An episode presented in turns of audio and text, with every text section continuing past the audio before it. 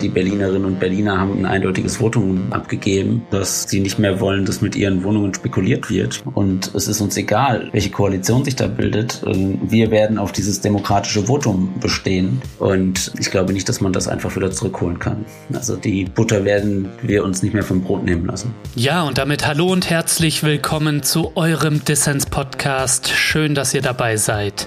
Das Superwahlwochenende ist vorbei und wir haben doch noch etwas zu feiern. Die BerlinerInnen haben per Volksentscheid für eine Enteignung großer Wohnungskonzerne gestimmt. Ich habe deshalb die verantwortliche Kampagne Deutsche Wohnen und Co. enteignen zu Gast in der Show. Kalle Kunkel ist am Start. Mit ihm spreche ich unter anderem darüber, wie die Politik auf den erfolgreichen Volksentscheid reagiert, was jetzt die nächsten Schritte für die Enteignungskampagne sind und warum der Erfolg in Berlin für den Rest der Republik von Bedeutung ist.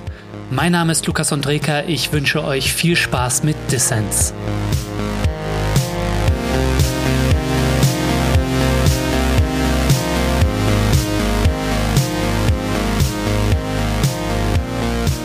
Kalle, schön, dass du beim Dissens Podcast dabei bist. Ja, danke für die Einladung.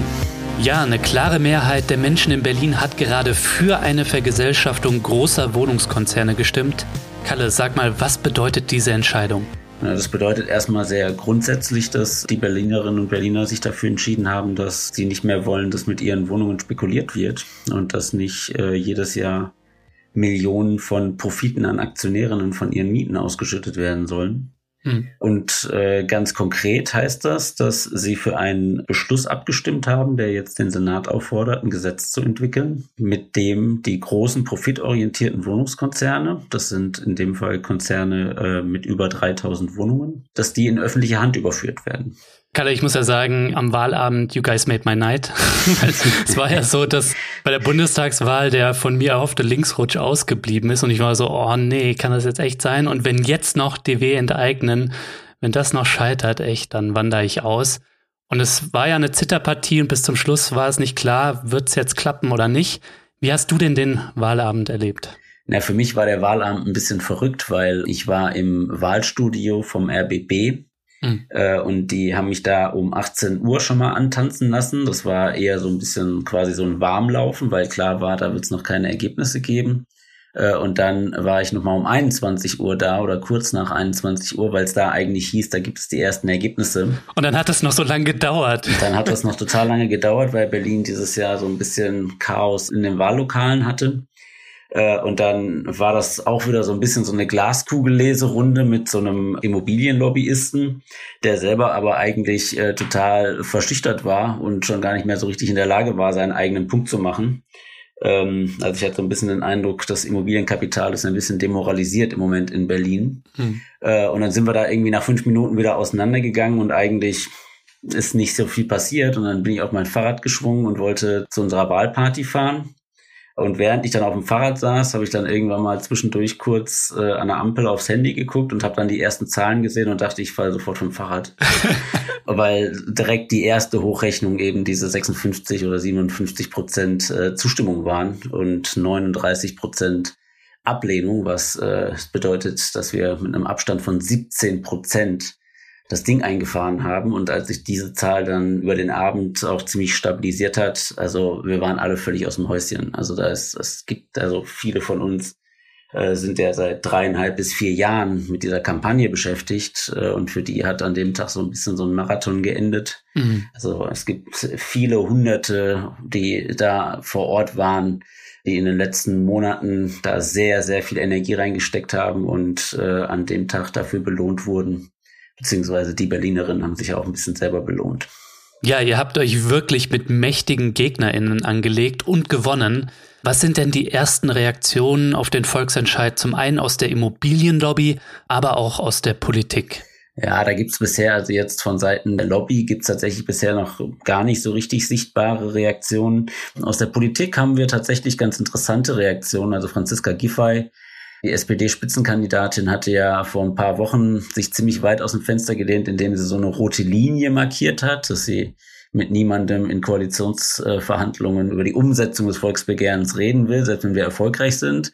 Da ist sie dann jetzt in Stücken immer weiter von abgerückt, äh, bis sie jetzt heute gesagt hat, naja, muss man mal gucken, wie man das umsetzt. Mhm. Das muss man sich genau angucken. Also mein Eindruck ist so ein bisschen, das neue Nein heißt jetzt, das muss jetzt genau geprüft werden. Ähm, also das kann man natürlich auch alles totprüfen, aber tatsächlich ist das Ergebnis auch so eindeutig, dass äh, mein Eindruck ist, dass zumindest alle Parteien, die irgendwie versuchen, mit dem Mietenthema zu punkten, jetzt ein ernsthaftes Problem haben, wenn sie das ignorieren wollen. Mhm. Da müssen sie sich jetzt erstmal sortieren und dann werden wir natürlich auch parallel Gespräche führen und gehen dann davon aus, dass äh, wenn es da irgendwie in so Koalitionsverhandlungen oder sowas geht, dass wir uns dann da auch entsprechend einmischen werden. Ja, die Politik die steht jetzt unter Zugzwang und gleichzeitig ist das gewonnene Votum für die Politik rechtlich nicht bindend. Also viele befürchten, das hast du auch schon so ein bisschen durchscheinen lassen, dass jetzt Deutsche Wohnen und Co. enteignen, dass es dann am Ende an den RepräsentantInnen im Senat scheitern könnte. Was würde denn aus eurer Sicht eine Missachtung des Volksentscheids, was würde das bedeuten? Naja, das wäre halt erstmal schon eine ziemliche Ansage in Richtung dem demokratischen Verständnis von diesen Parteien äh, weil dieser Entscheid ja jetzt auch schon ziemlich eindeutig ist. Äh, also 17 Prozent Differenz, da kann man jetzt ja auch nicht mehr sagen, ja, das ist so ganz kontrovers in der Stadt, sondern gibt es eine sehr solide Mehrheit für. Wir haben mehr Stimmen als alle Parteien, die irgendwie gewählt wurden. Und je nachdem, welche Koalition da zustande kommt, haben wir sogar möglicherweise mehr Stimmen als die Koalition, die sich dann, nachher bildet. Mhm. Also das wäre ein demokratischer Skandal, erstmal so auf der Ebene. Und mit dem werden wir uns natürlich auch nicht abfinden. Und es wird ja immer so gerne der Vergleich zu Tegel gezogen. Es gab ja mal einen Volksentscheid, der maßgeblich von der FDP, das war so ein bisschen ein Wahlkampfgag, initiiert wurde zur Offenhaltung von Tegel. Äh, da war eigentlich klar, dass das nicht geht, wegen entsprechender vertraglicher Bindungen, die Berlin gar nicht alleine lösen konnte. Und den hat der Senat dann auch nicht umgesetzt. Und da wird jetzt immer so ein bisschen so die Analogie gezogen. Aber ich glaube, jeder, der diese Analogie zieht, hat nicht verstanden, was hier in den letzten zwei Jahren passiert ist. Nämlich, dass sich wirklich eine Mieterinnenbewegung gebildet hat oder auch verdichtet hat und nochmal eine ganz andere Qualität angenommen hat, die hier ein politisches Erdbeben ausgelöst hat. Mhm. Und die Berlinerinnen und Berliner haben ein eindeutiges Votum abgegeben. Und ich glaube nicht, dass man das einfach wieder zurückholen kann. Also die Butter werden wir uns nicht mehr vom Brot nehmen lassen. Aber spielt ihr da jetzt, ähm, Kalle, irgendwie verschiedene Szenarien durch, weil die Befürchtung, der Senat könnte eure Initiative hinhalten oder vielleicht durch andere Konzepte abfangen. Ich meine, die grünen Spitzenkandidatin äh, Bettina Jarasch, ähm, mhm. die hat zwar gesagt, irgendwie, man müsse das jetzt in die Koalitionsverhandlungen mit einbeziehen, ne? Ähm, aber plädiert auch wieder für alternative Konzepte wie einen Mietenschutzschirm, wo es um freiwillige irgendwie Absprachen geht zwischen Politik und den großen Wohnungskonzernen. Also welche Szenarien spielt ihr da durch und ähm, wie wollt ihr darauf reagieren? Naja, also äh, es gibt einmal natürlich eine zeitliche Dimension. Also erstmal das erste Szenario, was jetzt ansteht, ist äh, zwischen irgendwem Koalitionsverhandlungen geführt werden. Da äh, gucken wir jetzt natürlich schon, okay, wie kann man da eigentlich in die Koalitionsverhandlungen rein agieren? Wer sind da die Akteure, äh, die da irgendwie nachher entscheiden? Wer sind die Leute, die da am Tisch sitzen? Wo liegen deren Bezirke? Wo wurde da, wie wurde da abgestimmt? Äh, und denen deutlich zu machen, dass sie sich äh, vor ihrem Souverän dafür rechtfertigen müssen, was sie da treiben. Mhm. Das ist so ein bisschen die eine Dimension. Und die zweite Dimension ist halt, was ich schon ein bisschen angedeutet habe, quasi am langen Arm verhungern lassen. Und da kann man eben auch ganz klar sagen, also da werden wir zum einen natürlich äh, Druck auf der Straße machen. Also wir haben gezeigt, dass wir mobilisierungsfähig sind. Äh, wir werden jetzt nochmal auf eine neue Art und Weise zeigen müssen, dass wir auch in einzelnen Bezirken, dass wir auch da handlungsfähig sind. Hm. Und eine weitere Option kann durchaus sein, also wir haben uns ja sehr bewusst entschieden, jetzt kein Gesetz vorzulegen, sondern diesen Beschlussvolksentscheid. Und zwar vor dem Hintergrund, dass wir gesagt haben, wir küssen da jetzt einen 70 Jahre lang im Grundgesetz verschlummerten Schatz wach, nämlich den Artikel 15 des Grundgesetzes, der sozusagen eine wesentliche wirtschaftsdemokratische Errungenschaft ist, die aber in der Bundesrepublik nie zur Anwendung gekommen ist, äh, eben mit dieser Möglichkeit, mit demokratischem Beschluss auf die Wirtschaftsverfassung Einfluss zu nehmen. Und die Chancen wären relativ groß gewesen, dass wenn wir das jetzt hier mit einer ehrenamtlichen Initiative da einen Gesetzesentwurf zimmern, dass es dann an irgendeiner Stelle ein technisches Detail gegeben hätte, an dem das dann gescheitert wäre. Mhm. Und jetzt stehen wir einfach an einem völlig anderen Punkt. Wir haben ja eigentlich eine neue Debatte darüber in Gang gesetzt. Äh, es wurde noch nie so viel Gutachten und Rechtseinschätzungen zu diesem Artikel 15 produziert wie in den letzten zwei, drei Jahren.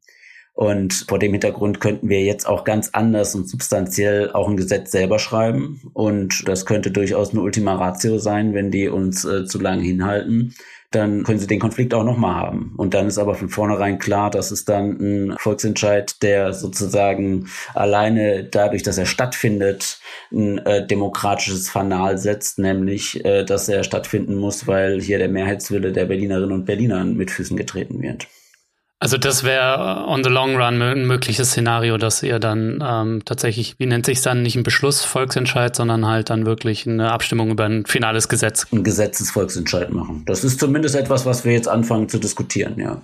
Ja, das ist, glaube ich, jetzt auch eine große Frage, die sich, glaube ich, auch die Leute da draußen stellen, denn vor kurzem wurde ja der Berliner Mietendeckel, der staatliche Obergrenzen für Mieten festgeschrieben hat, der wurde vom Bundesverfassungsgericht gekippt, ne? Mhm. Jetzt glaube ich, fürchten auch viele Leute, hm, Enteignung ist ja cool, aber ist das Ganze denn auch rechtlich möglich? Ja. Ähm, was kannst du denn dazu sagen? Ja, das ist eigentlich ein ganz interessanter Punkt, weil ähm, mein Eindruck ist so ein bisschen, dass das Argument so ein bisschen funktioniert, naja, Mietendeckel ist so ein bisschen so eine solide sozialdemokratische Politik. Äh, und das hat schon nicht funktioniert. Und sowas voll krasses wie äh, jetzt äh, Vergesellschaftung und Enteignen kann dann ja doppelt und dreifach nicht funktionieren. äh, interessanterweise stellt sich die juristische äh, Literatur dazu genau andersrum dar. Also der Mietendeckel ist ja nicht daran gescheitert, dass das Gericht gesagt hat, ähm, also es hat gar keine Aussage zu der Frage getroffen, ob die Regelungen, die da konkret getroffen wurden zur Mietabsenkung beziehungsweise Einfrierung, ob die äh, legitim sind oder legal, sondern es hat ja nur gesagt, das Land Berlin darf das nicht machen. Und äh, tatsächlich gab es zum Mietendeckel Gutachten vom Wissenschaftlichen Dienst des Bundestages und des Abgeordnetenhauses, die beide auch die Einschätzung hatten, dass sozusagen diese Landeskompetenz nicht vorliegt. Bei der Vergesellschaftung ist das genau andersrum. Also wir haben auch hier von diesen beiden Institutionen, die wohl somit das unabhängigste sind, was man bisher so in der Debatte da hat, und die haben beide die grundsätzliche Einschätzung, dass es möglich, mhm. obwohl zum Beispiel das Gutachten fürs Abgeordnetenhaus auf der Fragestellung von einem AfDler beruht. Also das heißt, äh, wir haben insgesamt eine sehr positive Ausgangslage, was sozusagen die Grundeinschätzung, ob das möglich ist, angeht. Dann gibt es natürlich viele Details und wir betreten da Uncharted Territory. Insofern, na klar, das ist juristisches Neuland aber die Chancen stehen vergleichsweise gut. Also so gut es fahrlässig wäre, es nicht zu versuchen. Mhm. Aber wir gehen natürlich davon aus, das Ding wird vor dem Bundesverfassungsgericht landen, möglicherweise sogar vor, wenn sie versuchen, uns vor irgendwelche europäischen Gerichtshöfe zu ziehen. Das kann alles passieren. Und auch da muss man ja ganz klar sagen, an der Stelle ist Recht halt auch einfach immer politisch und gesellschaftlich eingebettet. Nach dem Wahlsieg der SPD wird ja vermutlich Franziska Giffey die nächste regierende Bürgermeisterin von Berlin. Es wird auch von der künftigen Regierungskoalition abhängen, wie es mit der Enteignungsinitiative weitergeht. Eine Fortführung von Rot-Rot-Grün wäre möglich, aber auch andere Dreierbündnisse, nicht zuletzt eine Koalition von SPD, CDU und FDP. Da wären dann Parteien drin, die der Immobilienlobby sehr, sehr nahe stehen. Wie blickt ihr denn auf die Koalitionsverhandlungen und wie wollt ihr euch da einbringen? Na, ich meine, das ist natürlich kein Geheimnis, dass wir inhaltlich äh, insbesondere den Linken und mit einigen Abstrichen den Grünen äh, da engere Drähte haben und dass das es einfacher machen würde. Aber wir sehen das tatsächlich im Moment eher andersrum. Also wir werden uns an diesen Koalitionsspekulationen jetzt auch tatsächlich nicht beteiligen, weil unsere Haltung da drin halt ist, es gibt hier ein demokratisches Votum. Und es ist uns egal, welche Regierung hier nachher ist, welche Koalition sich da bildet. Wir werden auf dieses demokratische Votum bestehen. Hm. Und wir gehen davon aus, dass egal wie die Konstellation ausfällt, wir politischen Druck machen müssen, um diesem Votum Geltung zu verleihen. Äh, und dieser Druck muss halt anders aussehen und muss vielleicht auch äh, intensiver sein, wenn das eine rot-schwarz-gelbe Regierung wird. Auf der anderen Seite äh, ist das auch manchmal mit sogenannten linken Regierungen ja auch manchmal gar nicht so einfach, weil man da vielleicht offene Türen reinrennt, aber die dann eben hinten auch direkt die Hintertür wieder aufmachen und man dann da so durchrennt. Also sozusagen bei so linken Parteien boxt man ja auch manchmal gegen so eine Gummiwand. Und von daher sozusagen bedeutet das halt einfach eine andere Form, wie man äh, diesen Druck ausüben muss und wie man den Einfluss ausübt. Und wir müssen auf alle Varianten gefasst sein. Ja, finde ich eigentlich auch ganz sympathisch, so die CDU und die FDP so in die Nachkriegszeit holen, wo die Vergesellschaftung von Produktionsmitteln selbst bei diesen Parteien irgendwie noch Ideen waren, die nicht verteufelt waren, so, ne? Man könnte der CDU ja auch einfach mal ihr Ahlener Programm äh, an die, an ihre Parteizentrale strahlen, äh, wo sie über die verheerenden Wirkungen des Kapitalismus ein paar sehr kluge Worte verloren haben. Also es wird interessant. Also wir werden nicht aufhören zu tun zu haben. Also in meinem Kopf ist das gerade so ein bisschen, als ich gestern diese RBB-Show gewartet habe, bin ich so ein bisschen in der Innenstadt noch rumgelaufen. Da kamen mir so Marathonläufer entgegen. Und ich hatte so ein bisschen das Gefühl, okay, I feel you, ja. Also so wie die sich jetzt gerade fühlen, als sie da so äh, von ihrem Marathonlauf kamen. Das ist so ein bisschen mein Gefühl auch gerade. Und ich bin mir nur noch nicht richtig sicher, ob wir nicht eigentlich in einem Ironman sind hm. und jetzt sozusagen wir als nächstes halt irgendwie ein paar Kilometer schwimmen müssen. Ja, also. Wollte gerade sagen, seid ihr schon beim Radeln oder seid ihr noch beim Schwimmen, ne? Ja, das werden wir dann sehen. Ja, solange du nicht vom Fahrrad fällst, Kalle, so wie als du die Nachricht gecheckt hast, so, dann ist auch alles gut, ne? Ja. Seit wann bist du eigentlich ähm, dabei, wenn ich fragen darf? Schon von Anfang an, oder? Von Anfang an, ja.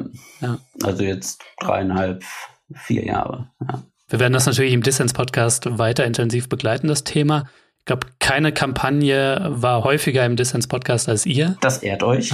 Dreimal hatte ich euch schon hier. Naja, gut, ihr wart dann auf jeden Fall, hattet schon ein Gefühl dafür, als ähm, vielleicht viele das noch nicht so hatten. Kalle, wenn wir mal euren Enteignungsentwurf als Grundlage nehmen. Wie würde das eigentlich konkret aussehen? Also wir hatten das natürlich schon in den Folgen, die wir mit euch zuvor hatten hier im Podcast. Ähm, da wurde das auch schon thematisiert. Aber es gibt jetzt bestimmt auch Leute, die uns hier zum ersten Mal zuhören und die sich fragen, wie würde das eigentlich ganz konkret aussehen? Welche Wohnungen sollen da vergesellschaftet werden, welche nicht? Und wie sollen die dann gemanagt werden am Ende? Genau, also ich hatte das ja am Anfang schon mal so grob gesagt. Also es geht um die ähm, Wohnungen von profitorientierten Immobilienkonzernen, die mehr als 3000 Wohnungen im Land Berlin halten. Hm.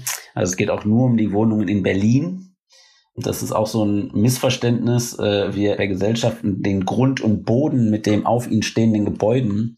Wir vergesellschaften keine Unternehmen. Das heißt, es ist auch egal, wo die ihren Sitz haben zum Beispiel. Mhm. Was wir ausdrücklich nicht bei Gesellschaften sind die Genossenschaften, weil das keine profitorientierten äh, Konzerne sind. Äh, da gab es ja in den letzten Wochen und Monaten auch so äh, eine eifrige Mythenbildung.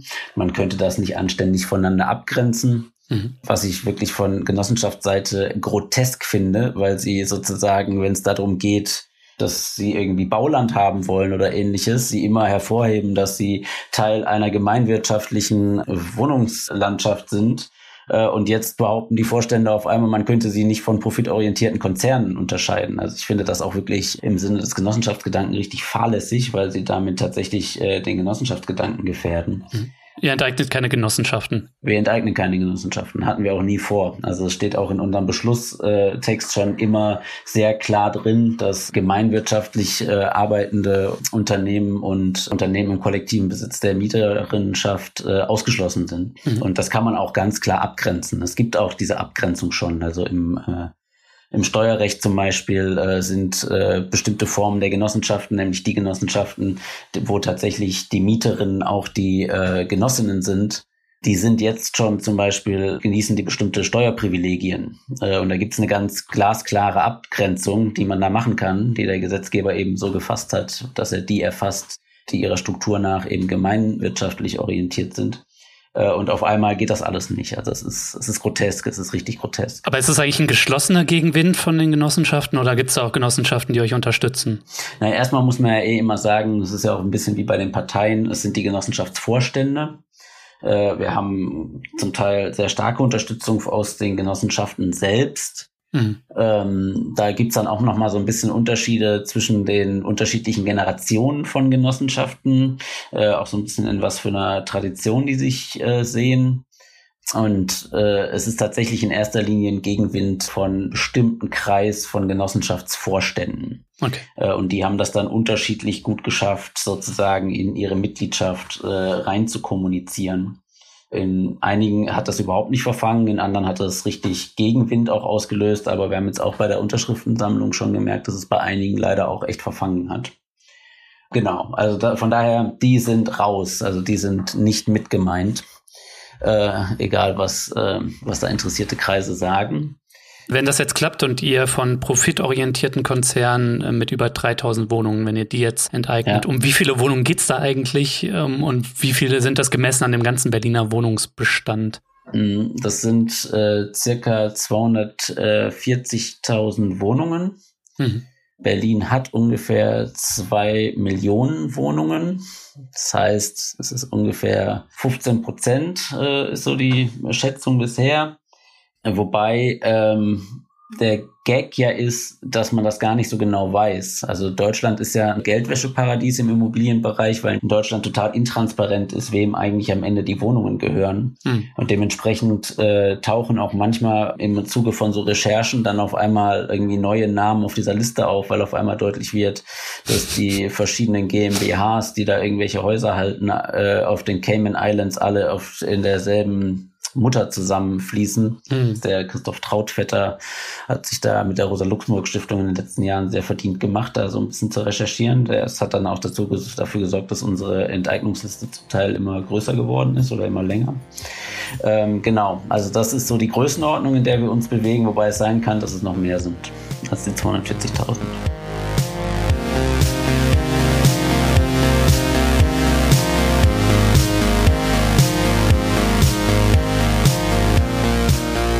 So Leute, an dieser Stelle geht mal wieder mein Dank an alle Fördermitglieder von Dissens, denn ich brauche den Support meiner Community, um für alle Menschen da draußen unabhängig und kostenlos senden zu können. Wenn dir dieser Podcast gefällt und du noch nicht dabei bist, dann werde doch jetzt Fördermitglied. Mitmachen kannst du schon ab 2 Euro im Monat und du machst Dissens damit nicht nur möglich, nein, es winken auch Goodies und du hast jede Woche die Chance auf coole Gewinne.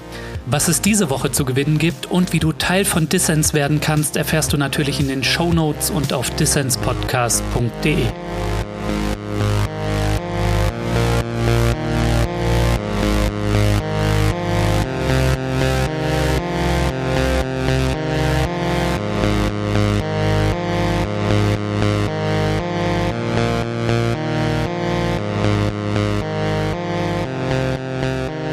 hörst den Dissens Podcast. Zu Gast ist Kalle Kunkel von der Initiative Deutsche Wohnen und Co. enteignen. Die Kampagne will große Wohnungskonzerne in Berlin vergesellschaften. Und was würde das ähm, denn aus eurer Sicht für die MieterInnen bringen, die ja in Berlin besonders in den letzten Jahren von Mietenexplosionen und Verdrängung betroffen waren?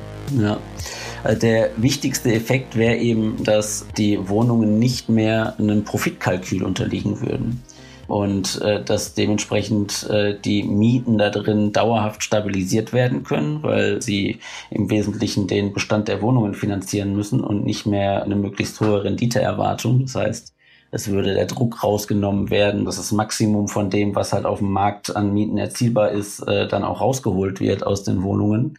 Äh, und gleichzeitig wäre es eben auch möglich, die demokratisch zu gestalten und nach gemeinwirtschaftlichen Kriterien zu bewirtschaften, was zum Beispiel bedeuten würde, dass man so Sachen wie äh, energetische Modernisierungen eben so macht, dass sie nicht dafür da sind, Mietpreistreiber zu sein, sondern wirklich ökologisch sinnvolle Sachen zu machen, dafür auch Fördergelder in Anspruch zu nehmen, dass möglichst wenig Kosten entstehen, die irgendwie auf die Mieterinnen umgelegt werden und ähnliches. Mhm. Ähm, und also insgesamt würde das halt einfach heißen, dass die Wohnungen der Willkür von privaten, profitorientierten äh, Akteuren entzogen werden und einer demokratischen Kontrolle unterstehen und damit sozusagen in einer anderen Art und Weise für die Mieterinnen und Mieter und damit eben auch die Bürgerinnen und Bürger greifbar werden. Kalle, Teil eures Enteignungsplans ist es ja, die Wohnung in eine Anstalt öffentlichen Rechts zu überführen. Mhm. Anstalt öffentlichen Rechts, was ist das denn konkret und wie sieht es da um die Mitbestimmung der Menschen aus? Also die Anstalt öffentlichen Rechts ist halt so ein bisschen ein Zwischenkonstrukt. Also in zwei Richtungen grenzt sich das ab. Also die jetzigen äh, staatlichen Wohnungsbaugesellschaften sind als AGs oder GmbHs geführt. Und das führt eben dazu, dass sowohl eine, ein gewisses Maß an Demokratiefeindlichkeit als auch eigentlich so eine Profitorientierung da schon eingeschrieben sind, weil GmbHs und AGs sollen Überschüsse erwirtschaften. Mhm. Das ist ja zum Beispiel in Berlin auch total absurd, dass die Politik schließt alle paar Jahre einen Vertrag mit ihren eigenen Wohnungsbaugesellschaften, in denen sie sozusagen so soziale Ziele mit denen vereinbaren. Also es ist eigentlich so ein bisschen grotesk, weil das ist, gehört ja denen. Und aber durch diese Form von, äh, dass die halt in privatrechtlichen Formen geführt werden, ist das eigentlich der Kontrolle entzogen, gleichzeitig auch. Also sozusagen davon grenzt sich das ab auf der einen Seite und es grenzt sich aber auch davon ab, dass es einfach nur sozusagen Teil der staatlichen Verwaltung wird. Mhm. Und deswegen haben wir uns halt für diese Anstalt öffentlichen Rechts entschieden, weil das eine eigenständige Rechtsform ist, wo man dann Möglichkeiten hat, über die Gestaltung des sogenannten Verwaltungsrates kreativer zu bestimmen, wer hat eigentlich das Sagen in dem Laden am Ende. Und da ist es eben dann unser Vorschlag, dass dieser Verwaltungsrat ähm, besetzt wird aus, also jeweils Vertreterinnen von Mieterinnen, Belegschaft und der Stadtgesellschaft, weil das sozusagen die drei wichtigen Interessengruppen sind, äh, und einer Vertretung des Senats beziehungsweise dann der Regierung äh, damit die da auch nicht aus der Verantwortung gelassen werden. Und das ist auch formell, also aus so juristischen Gründen notwendig, dass die da mit drin sitzen. Also wir gehen auch nicht davon aus, dass das dann alles äh, Friede, Freude, Eierkuchen ist, sondern es gibt dann natürlich auch Interessenkonflikte. Also es kann einen Interessenkonflikt zwischen den Mieterinnen und der Belegschaft geben, mhm. äh, zwischen der Stadtgesellschaft, die zum Beispiel Interesse daran hat, dass neu gebaut wird, dass vielleicht auch das Kapital von der AOR dafür genutzt wird, neu zu bauen und auf der anderen Seite den Mieterinnen, die möglichst niedrige Mieten haben wollen und ähnliches. Also sozusagen, es ist ein ständiger Aushandlungsprozess, aber dadurch, dass man es in diese Form überführt, macht es das überhaupt erst möglich, das demokratisch auszuhandeln und diese Konflikte quasi tatsächlich auch zu führen in einer zivilisierten Art und Weise und sie nicht die ganze Zeit eigentlich über so ein Profitmotiv ähm, überschrieben zu haben. Äh, und das ist so ein bisschen die Grundidee. Und dann soll es eben eine äh, starke Mieterinnen-Selbstverwaltung geben über äh, Mieterräte, Siedlungsräte, die dann möglichst dezentral, also die Idee ist so dezentral wie möglich, so zentralisiert wie nötig. Also bestimmte Sachen müssen natürlich zentral entschieden werden. Mhm. Aber da, wo das möglich ist, sozusagen möglichst viel auf die unteren Ebenen runterzugeben, wo dann die Mieterinnen auch die Möglichkeit haben, darauf Einfluss zu nehmen, wie ihre Bestände eben bewirtschaftet werden, wie das konkret gestaltet wird wird, wie die auf die städtische Umgebung Einfluss nehmen sollen, inwieweit da ähm, irgendwie zum Beispiel Raum für Gewerbe geschaffen wird und ähnliches. Kalle, mich hätte noch eure Perspektive oder deine Perspektive auf zwei Gegenargumente gegen Enteignung interessiert, die ständig und überall kursieren und denen, glaube ich, auch die Leute, die uns hier zuhören, begegnen werden, wenn sie ihnen schon begegnet sind. Hm. Das eine ist, Berlin kann sich die Vergesellschaftung nicht leisten. Das ist so ein Gegenargument. Die Schätzung über die Entschädigungssumme, die geht ja auseinander zwischen euch und dem Senat, ne? Weit auseinander. Bei euch liegt sie irgendwo bei 10 Milliarden Euro mhm. und der Senat schätzt bis zu 36 Milliarden Euro. Wie wollt ihr die Vergesellschaftung denn bezahlen? Mhm. Naja, das hat eigentlich zwei Dimensionen. Der erste Punkt ist ähm, die Frage um die Entschädigungshöhe.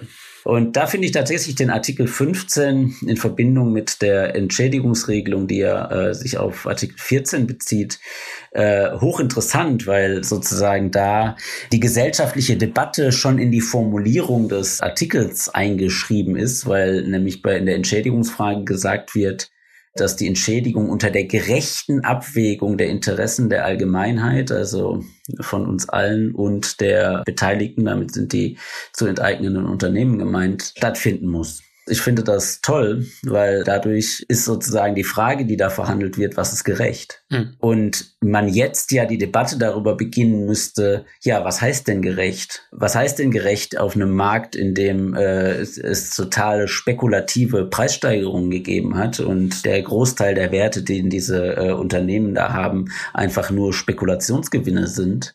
Was heißt denn da eigentlich gerecht? Und dass da die SPD einfach nur, um uns irgendwelche schlechten äh, Steine in den Weg zu legen, jetzt sozusagen so tut, als könnte gerecht nur heißen, dass wir denen die Spekulationspreise bezahlen müssen, ist tatsächlich hochgradig absurd, weil sie wären eigentlich in der Verantwortung jetzt, dass man eine gemeinsame Debatte darüber führt, die sich dann auch juristisch einschreibt, zu sagen, ja, gerecht heißt ganz sicher nicht, dass man die Spekulationsgewinne bezahlt, sondern äh, gerecht heißt, äh, Entschädigung kann nur so hoch sein, dass danach günstiges äh, Mieten möglich ist. Mhm. Sondern der entscheidende Punkt ist, solange wir die spekulativen Wertsteigerungen, solange wir die nicht entschädigen, können wir die Entschädigungssumme aus Krediten finanzieren, die über einen langen Zeitraum, wir denken da an 40 Jahre, abbezahlt werden aus den Mieten. Es wird refinanziert über einen langen Zeitraum über die Mieten. Das ist auch überhaupt keine verrückte sozialistische Idee, sondern wenn man zu seinem Sparkassenberater geht und der äh, empfiehlt einem, wie, wie er jetzt, wie man sein Eigenheim finanziert, dann erklärt er einem genau, du musst ein bisschen Geld mitbringen, aber äh, der Großteil der Summe wird langfristig über deinen Kredit äh, und die Zinsen bedienst. So, also das ist sozusagen die Grundidee. Und jetzt kann man sich darüber streiten, wie hoch ist dann dieser Betrag. Da sagt der Senat eben und vor allen Dingen da drin die Sozialdemokratie, das sind bis zu 36 Milliarden. Das wäre im Wesentlichen der Marktwert, mhm. wo wir keinen Grund sehen, warum man den bezahlen sollte, weil das wäre keine gerechte Abwägung der Interessen, sondern das wäre schlicht die Interessen äh, dieser äh, auf Spekulation getrimmten Konzerne. Und die zweite Frage, und das ist das, was mich wirklich ärgert an der Debatte, weil das ist sehr unehrlich von der gegnerischen Seite, ist selbst diese 36 Milliarden. Niemand behauptet, dass diese 36 Milliarden aus dem Haushalt bezahlt werden müssen. Das ist ja dann immer das populistische Argument von Giffey und anderen, die dann sagen, 36 Milliarden, dabei hat unser Haushalt ja nur 30 Milliarden, dann müssten wir den ganzen Haushalt nur dafür ausgeben. Das ist Quatsch. Also auch der Senat muss ja anerkennen, dass er dafür Wohnungen bekommt, die Erträge abwerfen. Also auch in der Senatsrechnung ist klar, dass der Großteil, der absolut überwiegende Teil von diesen Kosten, die Sie da annehmen, durch die Mieten refinanziert werden kann. Hm. Es geht nur um den Streit, ob das komplett refinanziert werden kann. Also der Senat kommt dann auf so sechs bis sieben Milliarden, die übrig bleiben würden, wenn man diese gigantischen äh, Entschädigungsfragen annimmt. Und das ärgert mich sehr, weil an dieser Stelle eben diese Debatte so unehrlich geführt wird, wenn so getan wird, als sei die Entschädigungssumme das, was den Haushalt Haushalt belasten würde, das kann niemand sachlich und fachlich behaupten. Die einzige Diskussion ist darüber, kann man über die, diese gerechte Abwägung der Interessen den Entschädigungswert so weit drücken, dass gar keine Haushaltsbelastung entsteht. Aber niemand kann sachlich behaupten, dass die 36 Milliarden in irgendeiner Konstellation die Haushaltsbelastung wären. Aber damit wird natürlich immer gearbeitet, weil das sich weil das schön aussieht, wenn man dann sagen kann, ja, dann ist einmal unser ganzer Haushalt weg. Das ist aber wirklich purer Populismus. Und das ist aber tatsächlich so tief verankert, dieses Narrativ, dass das wirklich, ähm, es ist schwer, dem mit vernünftigen Argumenten beizukommen, um so grandios grandioser ist der Sieg, den wir eingefahren haben jetzt. Ja, das ist die Vorstellung von Wirtschaft als schwäbischer Haushalt. Ja, ne? genau. Man kauft für 36 Milliarden quasi so Zuckerwatte und dann schlägt man die auf und dann ist die weg. Dabei ja. ist ja, wie du sagtest, eine Investition, die aus Mieteinnahmen äh, refinanziert wird über einen Zeitlauf. So, das ist ganz normaler Wirtschaftskreislauf so. Äh, und, und also was ja noch absurder ist, ist ja, sie haben ja jetzt diese äh, knapp 15.000 Wohnungen da von äh, Vonovia Deutsche Wohnen äh, zurückgekauft. Und wenn man da mal den, den Preis pro Wohnung hochrechnet, kommt man sogar auf 41 Milliarden. Also das heißt, die einzelne Wohnung hat mehr gekostet als das, was ihr eigener ähm, Entschädigungsrechner angibt. Und was hat uns Herr Kollatz und Herr Müller als erstes erklärt, als sie das gemacht haben? Dass das den Haushalt nicht belastet, weil es aus den Mieten refinanziert wird. Hm. Da habe ich wirklich nicht schlecht gestaunt, als ich die Pressekonferenz gesehen habe und mir dachte, also ist das jetzt gerade ein Pressesprecher von uns? Hat äh, Jenny Stucker irgendwie eine neue Frisur oder so? Also es war wirklich äh, faszinierend, weil die im Prinzip unser Entschädigungsmodelle beschrieben haben. Und wenn die damit Wahlgeschenke machen wollen, dann geht das auf einmal und dann bestätigen denen das auch die äh, Vorstände von den ähm, von den Wohnungsbaugesellschaften, dass das alles kein Problem ist. Äh, aber sozusagen im Argument gegen uns ist das dann immer der Untergang des Abendlandes. ein zweites Argument, was einem ständig begegnet, ist, die Enteignungen kosten sehr viel Geld und dadurch werden keine neuen Wohnungen gebaut und das löst doch das Wohnungsproblem in Berlin nicht, eine Stadt, die immer noch Zuzug erfährt. Mhm. Es braucht doch Neubau. Ist Neubau nicht wichtiger als Enteignen? Also der erste Punkt wäre ja mal, man kann das Argument ja auch mal ein bisschen umdrehen und sagen, davon, dass äh, jedes Jahr ungefähr 500 Millionen Euro äh, aus den Mieten in die Dividenden fließen, wird auch keine einzige neue Wohnung gebaut. Ja. Ähm, also insofern, und das ist sozusagen die Kehrseite von dem Argument von vorhin, wenn wir die Mieten dafür benutzen, um diese Entschädigung zu finanzieren, dann gibt es ja dieses Gegeneinander Ausspielen überhaupt nicht. Von daher kann man das eine tun, ohne das andere zu lassen. Und wir halten das auch für völlig richtig zu bauen. Mhm. Äh, und aber der zweite Punkt ist, Sie sagen ja immer, dann äh, werden hier die Investoren verschreckt. Und das sagen wir sehr offen, bestimmte Investoren wollen wir verschrecken. Wir wollen nämlich Spekulanten verschrecken. Wir wollen denen deutlich machen, dass die Spekulationsgewinne, die sie sich hier ausrechnen, zum Beispiel auf Bauland, dass sie sich auf die nicht verlassen können. Hm. Ähm, und der, es könnte ein wichtiger Effekt von einer Vergesellschaftung sein, dass tatsächlich bestimmte Investoren so viel Schiss kriegen, dass sie glauben, dass ihre Anlage, ihre Spekulationsanlage hier in den Boden gefährdet ist und dass das äh, sozusagen die Bodenpreise senkt. Und die äh, spekulativ gestiegenen Bodenpreise sind einer der wesentlichen Gründe, warum im Moment es so schwer ist, günstig zu bauen. Hm. Das Argument ist gleich doppelt falsch. Zum einen hat es nichts miteinander zu tun auf der finanziellen Ebene. Zum anderen ist es politisch sogar miteinander verbunden, weil du für gutes, preiswertes Bauen musst du den Spekulationskreislauf durchbrechen über Boden. Und äh, da fehlt äh, der Politik jede Idee, wie sie das irgendwie konsequent machen kann. Also es gibt da sogar Instrumente, die viel zu wenig genutzt werden, aber ähm, da schlagen wir halt eine sehr konsequente Lösung vor. Kalle, zum Ausblick nur zwei Fragen noch. Von Deutsche Wohnen und Co. enteignen lernen heißt gewinnen lernen. Und das ist ja für Linkbewegung, sage ich mal, etwas, an das man sich fast gewöhnen muss, an das Gewinnen. Ne? Leider. Ja, für eine radikale, aber auch realistische Politik seid ihr echt ein Lehrstück. Vielleicht kannst du einmal aus deiner Perspektive sagen, was waren denn die objektiven und subjektiven Faktoren, die eure Kampagne so erfolgreich gemacht haben bis hierher? Hm. Und was wir daraus lernen können? Ja, da, ich würde sagen, da kommen verschiedene Faktoren zusammen. Also ich meine, ein bisschen offensichtlich ist, äh, es gibt die objektive Mietenkrise äh, in Form von steigenden Mietenverdrängungen, äh, die halt einen unglaublichen Problemdruck produziert hat. Dann gibt es zweitens äh, in Berlin eben schon eine längere Tradition jetzt von ungefähr zehn Jahren wieder aufflammenden Mietenkämpfen und Initiativenkultur, die sich äh, sehr stark rund um konkrete Abwehrkämpfe meistens in einzelnen Siedlungen, Häusern entwickelt hat und die sich zunehmend äh, stärker vernetzt hat. Mhm. Also äh, aus den Kämpfen äh, um die deutsche Wohnen ist ja dann auch diese Kampagne entstanden quasi. Das war ein wichtiger Punkt, äh, weil das als ein Bezugspunkt auch unglaublich wichtig war, damit das ein Gesicht kriegt, diese Auseinandersetzungen. Das sind nicht einfach irgendwelche anonymen Mieterinnen, sondern die wehren sich und die zeigen auch Gesicht und treten damit auch auf. Und was ich tatsächlich für einen ganz wichtigen Punkt jetzt in der jetzigen Phase halte, ist, dass es eine dezentrale Kampagne der Selbstermächtigung ist. Hm. Also wir haben sehr viele Erfahrungen aus den letzten Jahren, die auch international gemacht wurden, in den verschiedensten Kampagnen, seien es so Wahlkampagnen von Sanders und Corbyn, seien es so äh, Organisierungserfahrungen aus dem gewerkschaftlichen Bereich unter dem Stichwort Organizing, seien es so Organisierungserfahrungen aus äh, Barcelona und äh, so Zwangsräumungsverhinderungsgeschichten in Spanien. Und wir haben ganz viele von diesen Elementen aufgegriffen und äh, das Zentrale war, dass wir die Möglichkeit geschaffen haben oder uns eine Struktur gegeben haben, in der ganz viele Leute selbst organisiert ihren Platz in der Kampagne finden konnten. Mhm. Meine Interpretation ist inzwischen, wir waren eigentlich im Kern eine sehr erfolgreiche linke Sammlungsbewegung.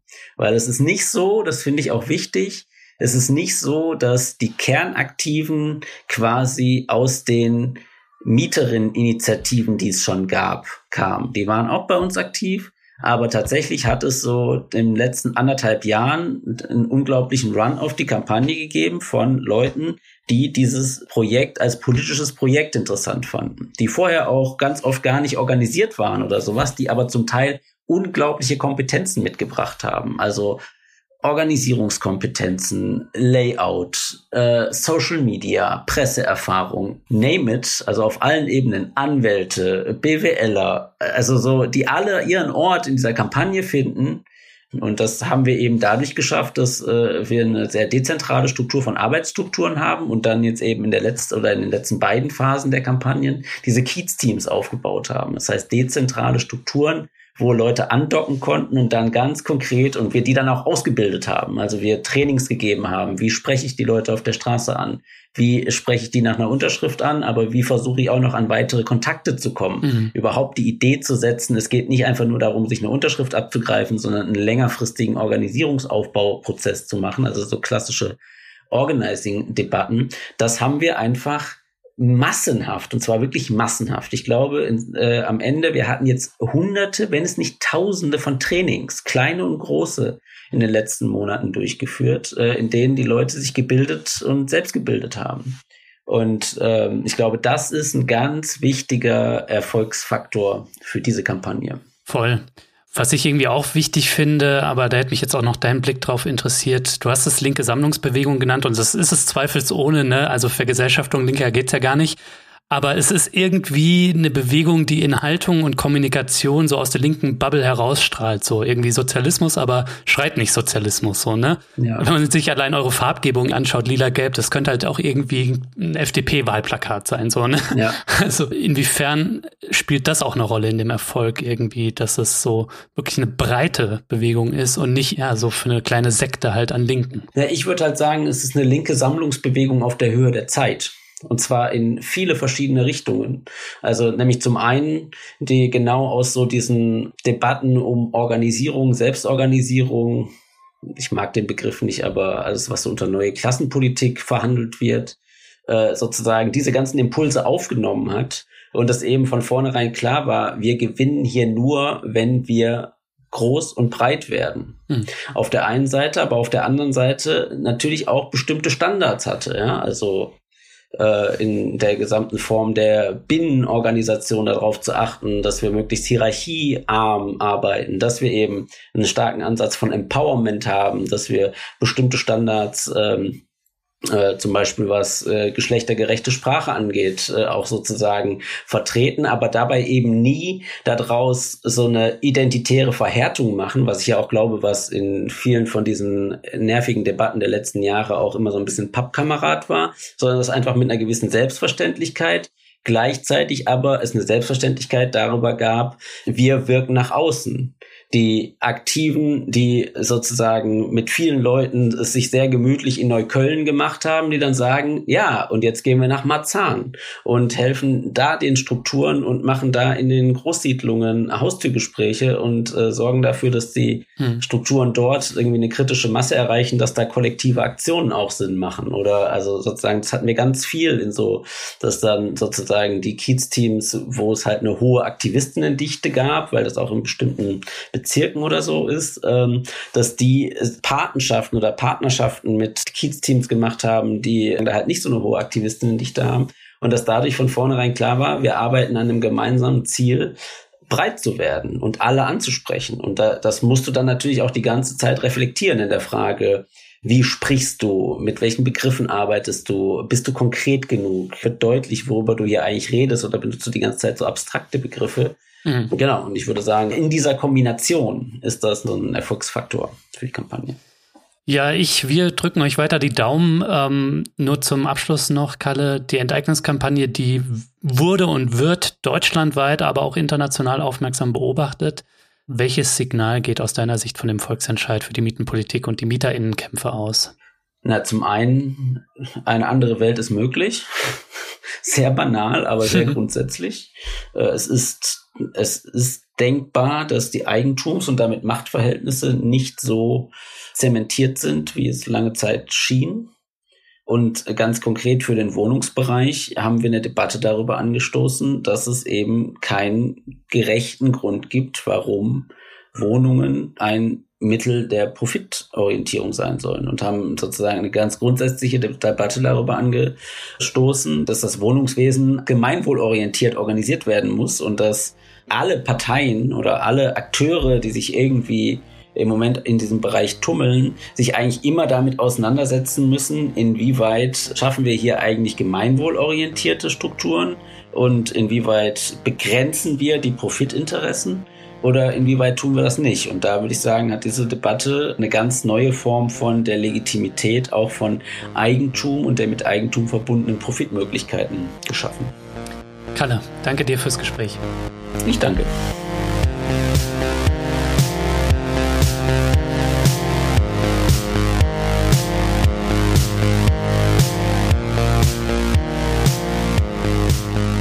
Ja, das war der Dissens Podcast für diese Woche. Schön, dass ihr dabei wart. Zu Gast war Kalle Kunkel. Er ist Sprecher der Initiative Deutsche Wohnen und Co. enteignen. Wenn ihr mehr über die Enteignungsinitiative erfahren möchtet, dann schaut mal in die Shownotes, da habe ich jede Menge Wissenswertes verlinkt. Und vergesst nicht, damit ich hier weiter kostenlos und für alle senden kann, bin ich auf euren Support angewiesen. Wenn ihr noch nicht am Start seid, dann werdet doch jetzt Fördermitglied.